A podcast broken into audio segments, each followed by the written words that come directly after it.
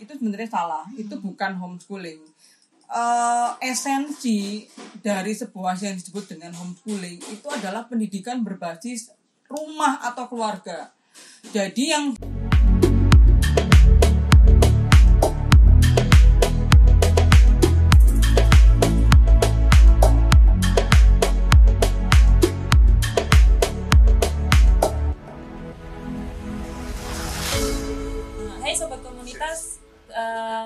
kali ini kita akan ngobrolin tentang sedikit banyak tentang COVID.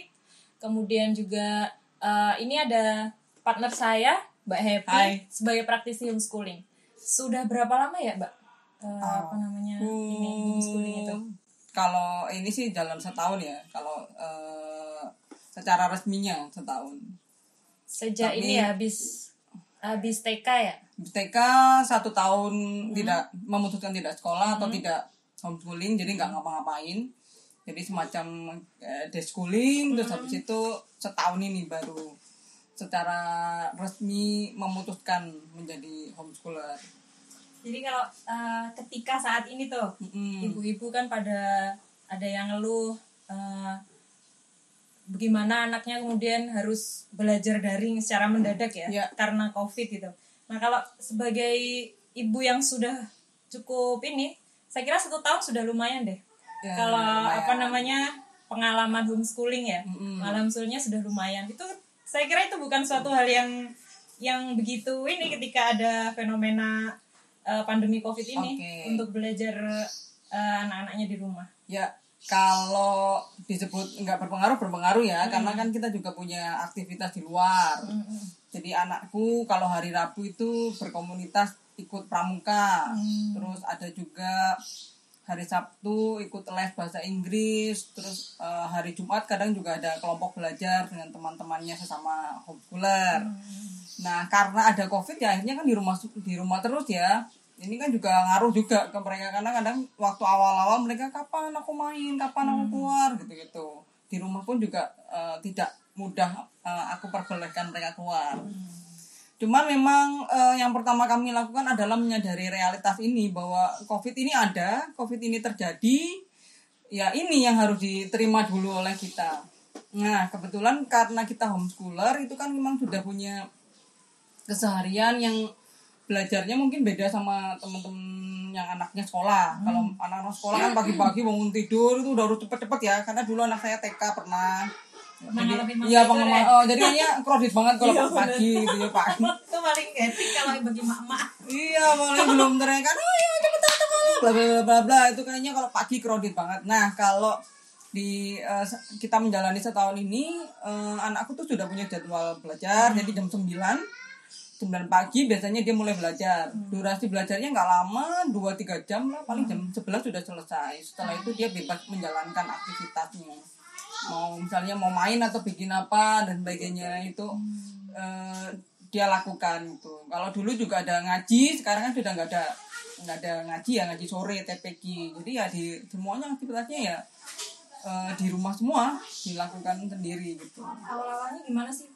Awalnya itu kan kalau Kaira mungkin kan ya di tetangga sini ada temen tuh. Hmm. Nah mereka kan tahu Kaira, oh eh, apa namanya temen-temen pada sekolah bun gitu. Kamu di rumah aja gitu. Awal-awal gimana tuh responnya Eh, ya. Itu? ya emang ada awalnya ada pertanyaan kenapa aku nggak sekolah dan kayaknya dia juga dibully karena kita nerima ya maksudnya kadang kita mendengar atau nyan- nyantel di telinga lah misalnya kalau homeschooling itu misalnya anaknya anakmu berkebutuhan khusus ya? Ya, anakmu ada masalah apa dengan sekolah? Terus misalnya kamu nggak bisa bayar SPP sekolah ya? Gitu. atau kamu orang kaya ya? Sampai harus homeschooling. Karena identiknya intinya homeschooling itu kan artis artis artis terus pokoknya yang anak-anak orang terkenal gitu lah. Seolah-olah gitu. Eh, padahal ya enggak Eh, dan eh, ini yang kita sampaikan ke Kaira bahwasanya memang kita mau homeschooling karena kita mau mengambil alih pendidikan anak-anak kita sendiri di kita sebagai pundak orang ke kita di pundak orang tua. Karena kan kalau sekolah ini kan ibaratnya kita memindahkan eh, tanggung jawab pendidikan kita ke sekolah. Hmm. atau mungkin ke pesantren kayak anakmu ya Kita tolak bulangin banget ya. Ah, iya lah kan kalau pesantren enak tuh apa setiap hari me time me time. Kalau anaknya sekolah kan juga setiap hari juga menjadi me time ketika anaknya sekolah di luar. Nah di rumah nggak ada anak-anak kan memang lebih nyaman eh, me- me- apa jadi apa namanya menjalankan aktivitas, aktivitas sendiri. Nah kalau misalnya homeschooling ini enggak kita mengambil alih semua tanggung jawab itu kita sendiri terus kemudian kita mau apa dengan eh, pendidikan anak kita ini kita harus punya visi visi visi pendidikan sendiri kemudian bagaimana mencapai ke sana apa eh, bagaimana tujuan agar bisa tercapai ya, itu yang kita jalankan Kalau saya dulu kan tahunya homeschooling itu uh, manggil guru. Nah, ada Hmm. yang manggil guru ke rumah gitu kan. Terus ikut apa namanya? Juga ada pendaftaran. Uh, nah, kalau uh, yang saya lihat nih, kalau Mbak Evi itu kan aktivitasnya kayak komunitas ya, lebih ke komunitas. Sebenarnya apa yang membedakan dari beberapa model homeschooling? oke ini ada salah kaprah sebenarnya Nah, itu tuh. Itu tuh, tuh, ya jadi Ah. kalau selama ini yang disebut sebagai homeschooling itu kan eh, sepertinya belajarnya cuma beberapa hari dari seminggu misalnya cuma tiga kali seminggu terus kemudian gurunya dipanggil atau anaknya mendatangi suatu tempat dan sekolahnya atau mungkin pelajarannya tidak tidak sama mirip persis dengan yang di sekolah-sekolah itu sebenarnya salah itu bukan homeschooling eh, esensi dari sebuah yang disebut dengan homeschooling itu adalah pendidikan berbasis rumah atau keluarga. Jadi yang dilakukan kayak saya ini sebenarnya adalah homeschooling. Tetapi yang kayak tadi Lila ngomong itu sebenarnya bukan bukan homeschooling. Em, itu jadi kayak namanya ada sih istilahnya namanya eh, flexible school ya. Jadi kayak flexi school itu yang sekolahnya nggak nggak sama. Tetapi itu bukan jalurnya bukan formal itu jalurnya adalah eh, jalur eh, informal. Nah, kalau yang homeschooling itu adalah jalur non formal. Eh, salah kebalik. Kalau yang homeschooling itu informal, kalau yang eh, kayak yang tadi itu itu masuknya adalah pendidikan non formal. Jadi di Ah, di iya, Indonesia kan ada tiga.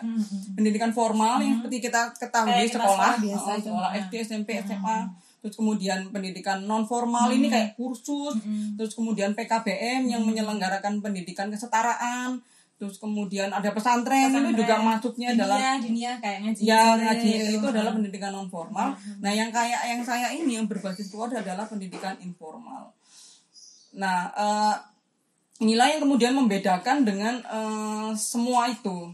Dan kalau misalnya kita lihat di jalan itu saya sering loh ngelihat Hmm. um, apa namanya homeschooling ABC ABC Islamic Nah, homeschooling itu. gitu-gitu. Itu sebenarnya bukan bukan Soalnya bukan beberapa temanku yang di ini di kompleks itu Hmm. eh, homeschooling tuh aku kemarin dapat mbak formulirnya homeschooling. Bayarnya nggak mahal loh. Jadi dia su- sudah kayak yang saya omongin tadi datengin guru apa gitu gitu Hmm. nah kalau yang di mbak Happy ini eh, kurikulumnya. Kurikulumnya itu otomatis dari orang tua sendiri atau sebenarnya ada kisi-kisi dan dengan teman-teman komunitas. Oke. Jadi gini, kalau untuk eh, itu tadi ya kesalahpahaman ya Iya, bahwa yang eh, sudah saya luruskan bahwa yang kayak dilakukan itu sebenarnya bukan homeschooling ya namanya. Itu tapi pendidikan non formal, Non-formal. tapi kemudian non-formal. orang kemudian menjadi salah kaprah dan semakin eh, menjadi booming ketika covid ini. Seolah-olah adalah eh, bahkan misalnya bela- eh, sekolah di rumah pun itu disebut sebagai homeschooling. Iya. Karena homeschooling sama school from home itu beda. Hmm. Bedanya gimana? Kalau kalau homeschooling itu adalah yang menjadi kendali, pengendali adalah orang tuanya Hmm. melalui kurikulumnya, eh, eh, apa yang ngajarin dan Iya. sebagainya. Tapi kalau school from home kan enggak tetap ada sekolah, cuman eh, apa namanya materinya juga dari Iya. sekolah, meskipun hanya dikerjakan di rumah dan buku-bukunya juga buku-bukunya sama juga sumbernya sama, sama, sama gitu. semuanya sama nah kalau di di dalam homeschooling itu enggak eh, setiap keluarga itu mm, orang tua punya inilah punya Iya. tujuannya masing-masing iya punya tujuannya masing-masing. Nah, bahkan kemudian sampai teknisnya apa. kurikulumnya juga beda. Nah makanya kemudian misalnya kalau di homeschooling itu macam-macam. Ada yang menggunakan metodenya unschooling. Unschooling itu tidak menggunakan metode. Jadi belajarnya adalah berdasarkan apa yang diminati anaknya. Kemudian itu yang dipelajari. Kemudian ada Waldorf, kemudian ada Montessori, kayak ada di Montessori. keluarga kami pakainya Charlotte Mason. Kemudian ada juga yang campuran dari macam-macam metode. Nah, eh, itu yang kemudian eh, atau mungkin juga dia menggunakan kurikulum nasional 13 kayak sekolah itu juga ada yang menggunakan. Itu untuk kurikulumnya. Kalau pakai kurikulum kayak gitu berarti eh, sumbernya juga dari buku-buku ya dari eh, kayak sekolah formal itu ya. ya cuman yang membedakan adalah eh, eh, apa siapa yang eh, mempunyai otoritas di sana. Nah kalau misalnya orang tua yang di dalam hal ini adalah homeschooling itu kan menentukan kapan waktunya mau belajar mau belajarnya apa eh, jam berapa pakai baju apa itu kan nggak diatur Mm-mm. Nah, artinya eh, akan berbeda dengan yang sekolah-sekolah kan pasti dari jam segini Iya. sampai jam segini yang dipelajari sini hari ini ya ini. Kalau kita enggak. Nah, itu yang yang membedakan antara yang homeschooling sama yang schooling gitu. Nah kan tadi kan eh, yang di awal tadi Mbak Evi cerita Mm. Kaira juga ada jadwal pramuka tuh. Mm. Nah, pramuka. Nah kayak gitu sebenarnya kan berarti ada apa namanya? Oh, ada iya sedikit banyak mengikuti eh, apa namanya pendidikan formal itu. Oke, eh, itu sebenarnya bukan ya itu jadi eh, kita homeschooler itu punya komunitas gitu ya. Komunitas artinya adalah kumpulan dari Beberapa kumpulan untuk, eh, kumpulan untuk berkegiatan unsur, ya, ah. bukan untuk melakukan pembelajaran dalam arti eh, seperti sekolah Iya, gitu, iya, bukan, bukan semacam itu pemahamannya, tetapi lebih pada eh, bagaimana kemudian kita bisa berkolaborasi, saling mengisi dan sebagainya untuk berkegiatan bersama. Nah, kemudian kita ada namanya eh, namanya klub pemberi ya, klub pembelajar mandiri. Isinya adalah keluarga homeschooler di eh, Malang Raya yang kita setiap hari Rabu itu ngadain pramuka. Jadi kita mengundang eh, pembina dari keluarga untuk melatih anak-anak kita. Hmm. Dan anak-anak yang otomatis juga homeschooler juga. ya? Iya, itu semuanya anak-anak yang home- homeschooling semua. Itu. Terus kita juga bikin kelompok belajar. Itu jadi yang kelas 1 sampai kelas 3 itu eh, karena kita juga ikut PKBM ya. Jadi kebetulan di keluarga kami memang masih menginginkan adanya legalitas. Jadi kita ikut ikut di PKBM. Eh, ini jadi eh, homeschooling kan informal, tapi sejauh ini tidak ada yang mengatur bagaimana caranya kami punya legalitas. Akhirnya ikutnya di pendidikan non formal. Jadi kita daftarnya ke PKBM jika misalnya kepengen nanti eh, punya ijazah kayak Tapi gitu. berarti tetap eh, ikut ujian semester ya? Ya ada ada. Ah. Kita ngikuti peraturannya ya, ada ujian semester, ada nanti ujian kayak kenaikan kelas dan mungkin misalnya nanti di eh, ada ada peraturan untuk mengikuti ujian nasional ya kita ngikuti gitu. Tetapi ya eh, kembali lagi bahwa kita punya kebebasan dan kita punya keluasan untuk mengatur sendiri apa yang mau dipelajari, bagaimana caranya belajar, kapan waktu mau belajar gitu. Nah, ketika misalnya mengundang guru pun itu pun juga dalam rangka itu. Sudah dirasa cukup ya sudah. Jadi otoritas tetap di kita. Kalaupun toh kemudian mengundang guru itu tidak masalah. Itu bisa disebut sebagai homeschooling ya. Tapi eh, yang tadi membedakan adalah kalau misalnya kita mengundang guru karena memang kita yang membutuhkan guru. Gitu. dan kemudian ke- kapan eh, apa yang materi apa yang akan dipelajar eh, yang anak-anak akan mengasuh dari guru itu dan kemudian apa yang akan menghenti- eh, kita punya punya Punya target ya? ya Sampai target terus kemudian mana gitu. ya atau mungkin juga eh, kapan perlu berhenti ya kita sendiri yang menentukan nah kalau misalnya diatur oleh sistem di sekolah kan meskipun kita udah aduh aku wis- anakku nggak mau ikut les lagi dan tapi kan tetap biasanya tetap Iya, dipaksa untuk tetap- ikut tetap. sampai bisa ya kayak gitu Jadi kan bisa melihat oh anakku nih eh, lagi butuh ini nggak diterusin kayaknya ini nggak nggak Iya. nggak butuh untuk diterusin ya itu Iya. kan bisa melihat ya bisa ya karena kan misalnya kayak anak-anak kadang kan punya minat minat apa ya misalnya yang sedang mereka ingin pelajari dan kemudian misalnya orang tua memang eh, kurang mampu untuk mendampingi ya Iya. nggak mungkin masalah kayak matematika yang ini udah Ya. grade-nya berapa dan ya, tua udah ya macam itu ini nggak nggak masalah kayak kalau misalnya bahkan anak saya ikut les sekarang ya ikut les bahasa Inggris kalau dalam hal ini sih bukan ya ya karena memang kita tahu dia senang di sana justru karena dia senang kita leskan. Siapa tahu kemudian malah semakin Mengasah. eh, mm, mengasah menjadikan dia lebih apa namanya lebih baik lah ya. Ya ada iklan bakso. Eh, dan eh, rata-rata dari yang aku ketahui temen-temen yang anaknya les itu mesti biasanya minta sendiri. Dan mereka akan semangat mengikuti. Macam-macam ya ada yang di bidang olahraga misalnya atau mungkin juga di bidang seni ada yang ikut balet eh, nari nyanyi piano gitu-gitu. Itu rata-rata kalau memang anaknya minta sendiri pasti eh, nggak nggak akan mau mudah berhenti gitu. Karena memang minatnya di situ. Nah gini nih, eh, bagi ibu-ibu tuh yang eh, punya aktivitas, punya aktivitas tiap hari dia katakan bekerja lah, bekerja di luar gitu. Kira-kira eh, sebatas dari eh, Mbak Happy melihat pengalaman selama ini, itu kira-kira mampu nggak sih kalau kalau semuanya menjalankan model homeschooling seperti ini gitu? Bisa nggak? Soalnya mengatur waktu atau memang kayaknya memang apa ya harus eh, butuh eh, jadwal khusus untuk seorang ibu untuk mendampingi anaknya. Dan- Oke. Kayak gitu. Ya ini bukan hal yang mudah ya, aku juga mengalami. Tapi memang eh, ketika menjalankan homeschooling ini aku sudah resign. Hmm. Eh, meskipun juga tetap waktu itu punya kegiatan di luar gitu. Eh, yang jelas pertama memang harus menentukan visi keluarga dulu ya. Apakah kemudian eh, di keluarga itu suami istri itu memang sepakat untuk berhomeschooling? Karena kalau misalnya tidak eh, salah hanya salah satu aja yang menjalankan itu berat Ferguson nggak bisa kita menjalankan sendiri. Bisa dibayangkan. Iya, karena eh, saya mengalami ya eh, ketika ada fase yang suami saya itu nggak nggak nggak include gitu loh, nggak tune in. Ya, iya nggak apa-apa, silakan kamu menjalankan, tapi nggak kemudian karena dia nggak paham apa yang sedang dituju, nggak ngerti eh, visi pendidikan yang ingin Dicapai, memang awal maksudnya yang pengen- idam-idamkan gitu. ya rasanya jalan sendiri. Tapi ketika kemudian ada satu ada satu fase ada satu momen kemudian eh, suamiku oh ini toh yang sedang kamu lakukan gitu. Berarti Dan aku penting ya satu keluarga itu tahu sebenarnya apa yang dilakukan eh, untuk apa namanya menjalankan program studi Iya, ini gitu. jadi homeschooling itu bukan semata-mata kayak memindahkan sekolah Hmm. ke rumah, tetapi ada visi yang lebih besar lagi. Kalau di dalam keluarga kami kan kepinginnya kami ini anak-anak kami ini menjadi pribadi yang maknami Nah, ini udah masuk Hmm, filosofisnya ya. nih, alasannya nih, alasannya nih kenapa Ya, kemudian jadi- eh, apa namanya milih lebih Hmm. milih homeschooling. Nah, itu kan tak kira bukan alasan yang sekedar eh, apa namanya saya milih ini hanya Ya. asal-asalan gitu loh. Ini pasti Ya. ada ininya nih, alasannya lebih Ya. filosofis lagi nih. Ini gimana nih? Ya meskipun ada yang ngomong kamu mesti ya kebanyakan baca buku katanya gitu ya karena mentang-mentang kamu dulu aktivis ya kamu makanya kemudian anakmu jadi homeschooler gitu ya ya ada ya yang ah, terima-terimalah pernyataan-pernyataan gitu. Pastilah ada orang netizen ya juga. eh. Enggak baca netizen.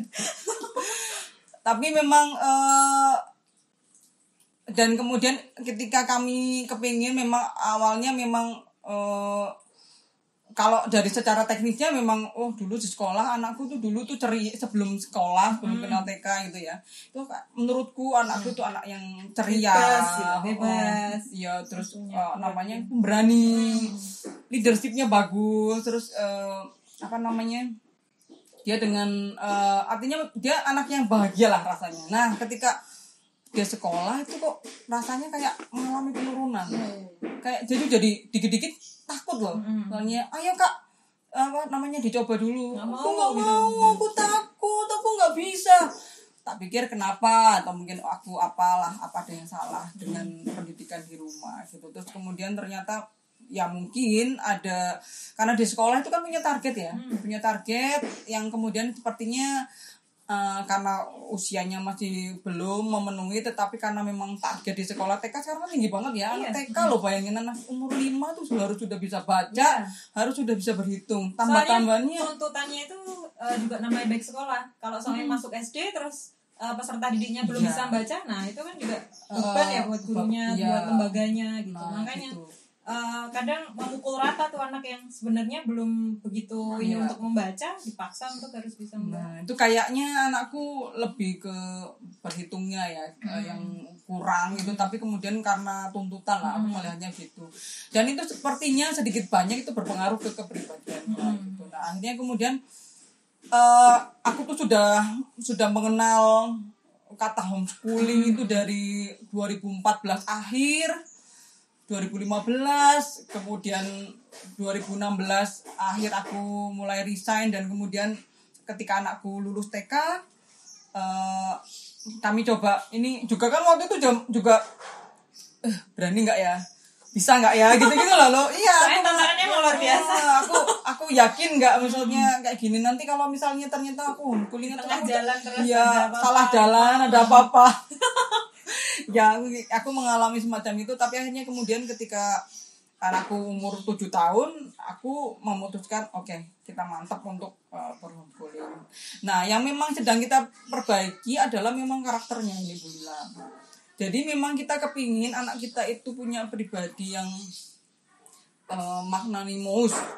Itu uh, apa namanya berasal dari makna itu adalah agung besar ano anomos itu adalah uh, jiwa hmm. gitu ya yang kemudian ini menjadi uh, secara arti bahasanya adalah jiwa yang besar jadi mungkin kalau di Islam itu mengenal kita insan insan kamil ya hmm. uh, in, makhluk yang paripurna nah kita kepingin anak kita yang kayak gitu yang punya kepribadian yang luhur hmm. kemudian dia peka terhadap lingkungannya uh, apa namanya dia juga bisa memahami di uh, lingkungan sekitarnya dia tidak tidak menjadi yang artinya kemudian kita uh, sebagai tugas orang tua adalah menjadikan mereka ini bukan suatu saat anak-anak ini malah menjadi beban dunia hmm. tetapi kita ingin menjadikan anak-anak kita ini menjadi berkah hmm. untuk dunia untuk bangsa dan negaranya untuk sesamanya nah ini yang uh, kita pikirkan karena misalnya uh, kalau misalnya di rumah itu kan anak-anak misalnya berbuat yang tidak baik itu kan kemudian kita mudah untuk ya, memperbaiki merangkul kembali iya merangkul gitu. kembali atau mungkin kemudian ketika tidak uh, di luar itu kita kesulitan untuk mengontrol kita hmm. bisa melakukannya dengan memberikan uh, happy training hmm. happy training itu adalah memberikan kebiasaan baik. Dan itu kita latihkan satu demi satu sedikit demi sedikit gitu. Apa yang mau ingin kita harapkan dari anak kita misalnya menjadi uh, apa namanya anak yang uh, tertib gitu ya ya kita latihkan terus setiap setiap waktu setiap kali dengan eh, cara-cara uh, yang selembut mungkin sejentel mungkin yang uh, dan juga sesuai dengan uh, kapasitasnya dia gitu. Nah ini uh, ini yang mengembirakan dulu aja deh pengalaman hmm. yang mengembirakan. Saya tahu soalnya proses pendidikan tuh tidak tidak instan ya. Hmm. Nah, tapi selama satu tahun ini ya kalau Mbak Evi melihat dari hmm. perkembangan uh, apa namanya di Kaira sendiri itu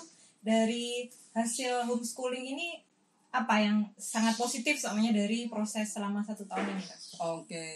Hmm. Hal kecil apa gitu yang sekiranya terlihat gitu? Apa ya? Mungkin dari dulu yang ekspektasinya takut kalau di sekolahin di di formal pendidikan formal hmm. gitu yang akan seperti ini ternyata di, ketika homeschooling ternyata lebih uh, nilai positifnya lebih ke ke arah apa yang gimana gitu hmm. lah misalnya seperti itu deh apa ya apa ya Pak Ainur Kaira menjadi lebih apa aku masih belum belum belum, ya? belum, uh, belum berani hmm. mengatakan bahwa kemudian dari hasil setahun ini hmm. dia uh, apa namanya menjadi begini hmm. tetapi memang uh, ada yang ada yang kemudian uh, mulai aku syukuri adalah dia itu mulai paham dengan kewajiban hmm. dan ketika menjalankan menjalankan kewajiban itu bukan sesuatu yang beban hmm. gitu karena kalau dulu kan kita kayak disuruh sholat gitu yeah. kan misalnya hmm, hmm, hmm. apa takut nggak masuk surga hmm. nanti dimarahin orang tua nanti apa gitu ya uh, kalau aku melihatnya anakku itu sudah mulai punya uh, tanggung jawab itu jadi dan ini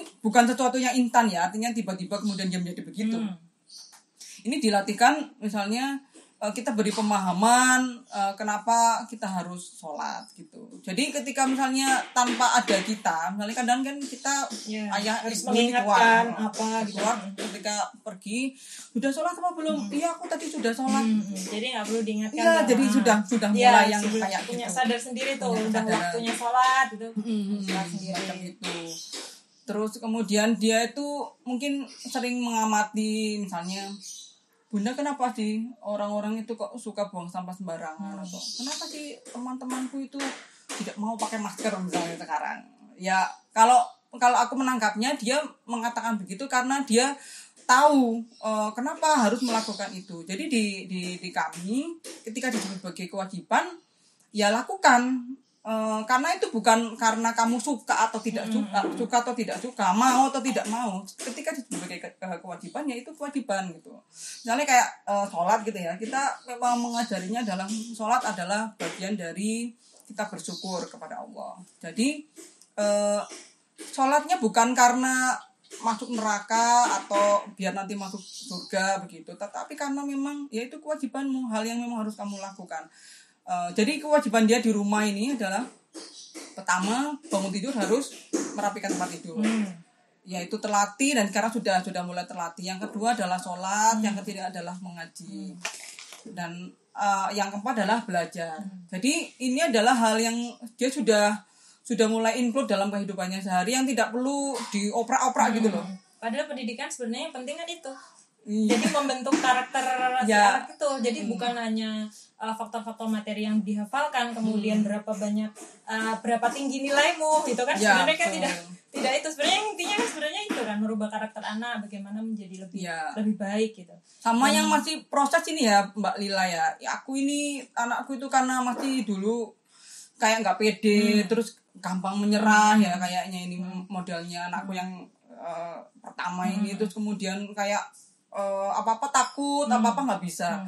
Ini yang memang sedang kita latihkan misalnya nah kayak karena dia itu kayaknya dulu ketakutan sama matematika kita juga mengatakan bahwa eh, kita harus tetap belajar matematika. Kenapa harus belajar matematika? Karena misalnya saya juga menjelaskan bahwa matematika itu melatih logika gitu. Terus kemudian kalau misalnya kita beli di warung kemudian nggak ngerti uang, itu kan kita nanti akan dibohongi atau malah jadi apa namanya susah sendiri karena nggak ngerti uang. Nah itu bisa ta- taunya belajarnya dari matematika. Nah kita juga tetap belajar matematika tapi dengan se selembut mungkin ya. jadi kita dan itu nggak nggak mudah Iya, iya, ketika menjadikan dia uh, mengerjakan menurut kita aduh gampang banget tinggal kerja no nggak usah mikir gitu Ya emang emang dari perkembangannya berbeda itu masih. iya tapi dia tuh karena uh, kemudian kita tahu bahwa dia tuh sedang melawan rasa takutnya itu ya. Jadi kita yang kita me- membantu dia untuk menghilangkan rasa takutnya itu.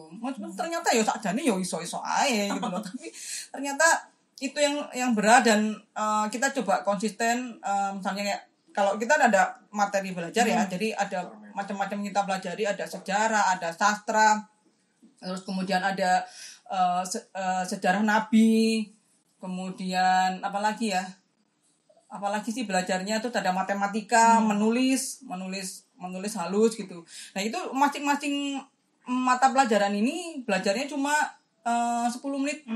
Jadi ketika tadi matematika sudah 10 menit meskipun dia hanya mengerjakan dua dua soal ya sudah kita hentikan.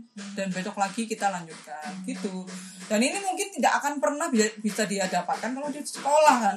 Mau nggak mau nggak bisa bisa nggak bisa ya udah itu kerjakan nah Karena ya. semua dipukul rata memang Iya, satu uh. kelas ya harus bisa ini. Ini padahal belum tentu tiap anak tuh punya kemauannya ya, punya dan kita kan kemauan. dalam dalam pendidikan ini kan kita tidak sedang berkejar-kejaran tidak sedang Iya. berlomba-lomba dengan siapa pun gitu jadi mungkin kadang-kadang sih ya ada ya eh anakmu sekarang udah bisa apa "Eh, anakmu sudah bisa ini apa enggak Ah, gitu iya. sudah bisa yang seperti mungkin Ah. sebenarnya mau mengatakan bisa seperti seperti anakku gitu karena misalnya sama-sama umurnya Ya. eh, sama-sama kelasnya gitu-gitu. Ya bagi kami sih itu nggak penting ya. Maksudnya bagi kami yang penting adalah justru misalnya anakku itu kalau masuk rumah itu harus salam. Kalau eh, apa namanya ketemu yang lebih tua itu salim buatku. Nggak buang sampah sembarangan. nilai lah lebih ke Iya, kalau aku gitu ya, sebuah eh, nilai-nilai iya, dia- dia- budi pekerti ya gitu kan. dia sabar antri misalnya beli kan kadang-kadang kita di Indomaret gitu-gitu antri. Karena sering banget kita ngelihat kita sudah antri tiba-tiba ada ibu-ibu atau siapa lah orang tiba-tiba seret Ya. di depanku anakku bunda itu orangnya gitu. Kan kita sudah antri gitu-gitu ya. Itu kan penanaman ya pendidikan ya moral oh, juga lebih penting gitu. Karena aku sih tetap percaya ya kalau ngomong akademis eh, anak pasti akan pintar pada waktunya gitu. Asal kemudian ya dia konsisten aja ya belajarnya pasti bisa lah kayak gitu gitu dan misalnya kayak kayak sekarang nanti misalnya anakku kan akan pindah ke SMP misalnya setelah SD ini kan dia kejar paket A ya nanti kemudian aku masih belum tahu apakah dia mau SMP pindah ke jalur formal atau melanjutkan homeschooling aku masih belum tahu kalau misalnya kemudian ada ujian ujian uh, kejar paket ya mungkin anakku akan aku leskan aja mengikuti pelajaran seperti untuk yang diujiankan. Saya pikir tiga empat bulan atau mungkin satu tahun lah mungkin waktu yang cukup lah ya untuk mempelajari yang semacam itu tapi tanpa uh, apa namanya mengubah kehidupan kami gitu loh. Nah nih eh, sedikit banyak tuh eh, kalau saat ini tuh kita eh, sering baca pendidikan membebaskan. Nah, sebenarnya Hmm. ini hampir ini enggak mencapai itu enggak kalau soalnya homeschooling tuh?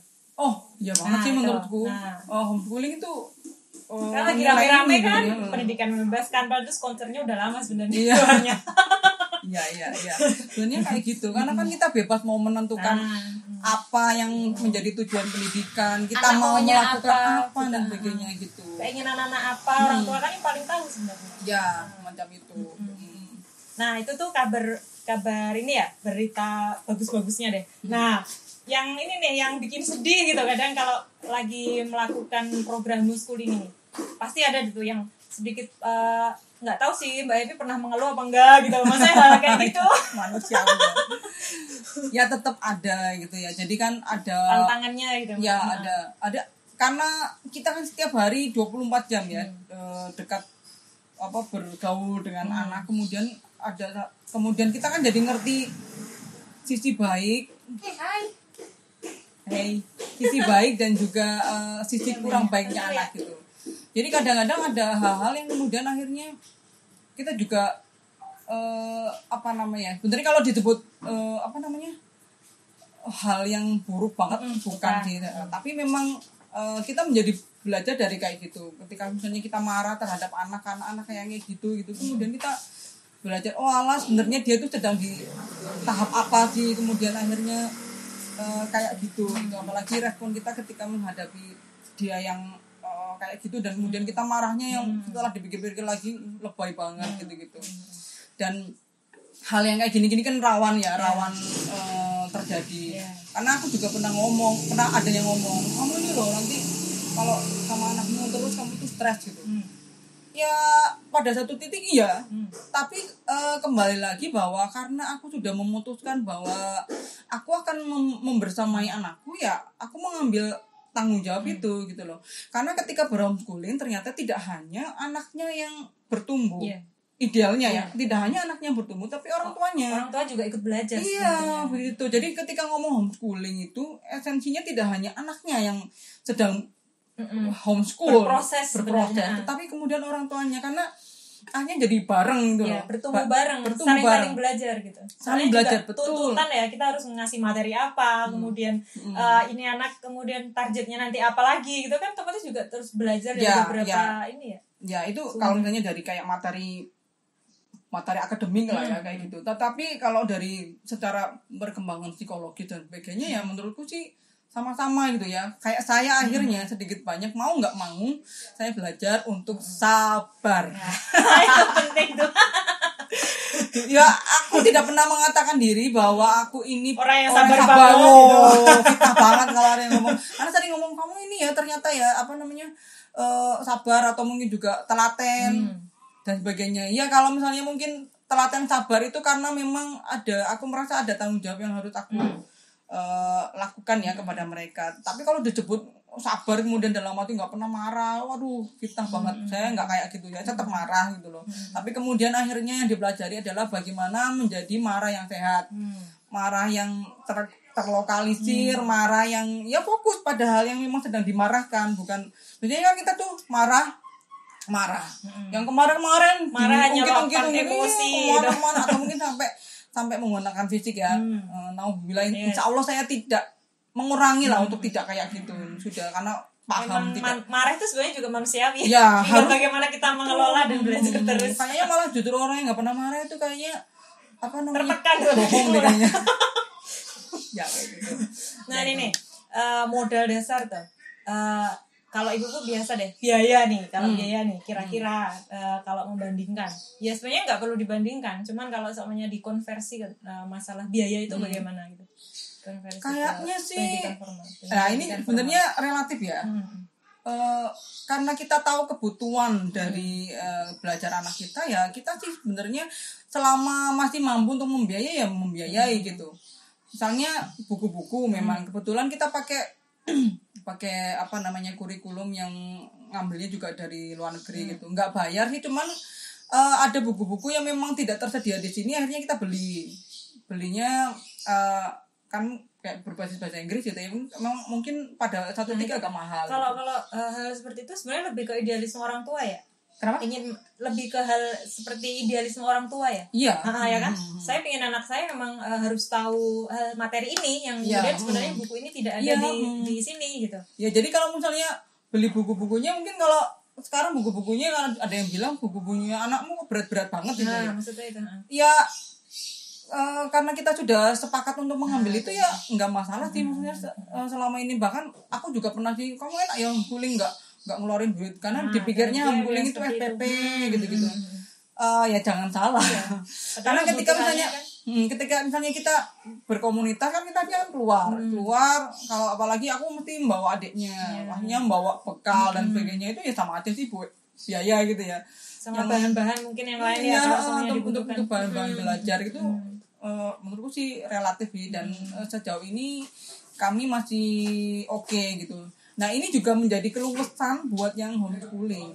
Fleksibel gitu. Fleksibel banget kalau misalnya pas punya duit gitu mau apa gitu Ya. ya udah tinggal di ini. Tapi kalau misalnya pas nggak punya misalnya, ya udah itu sesuai dengan kebutuhan aja Ses- atau mungkin nyari siasat yang mungkin sebenarnya Iya. dengan harga budget yang lebih rendah Iya, gitu, tapi kita bisa, bisa. menapai me- mengajarkan itu gitu. ya tetap bisa menyiasati Iya, iya. gitu. Itu enaknya homeschooling itu di situ.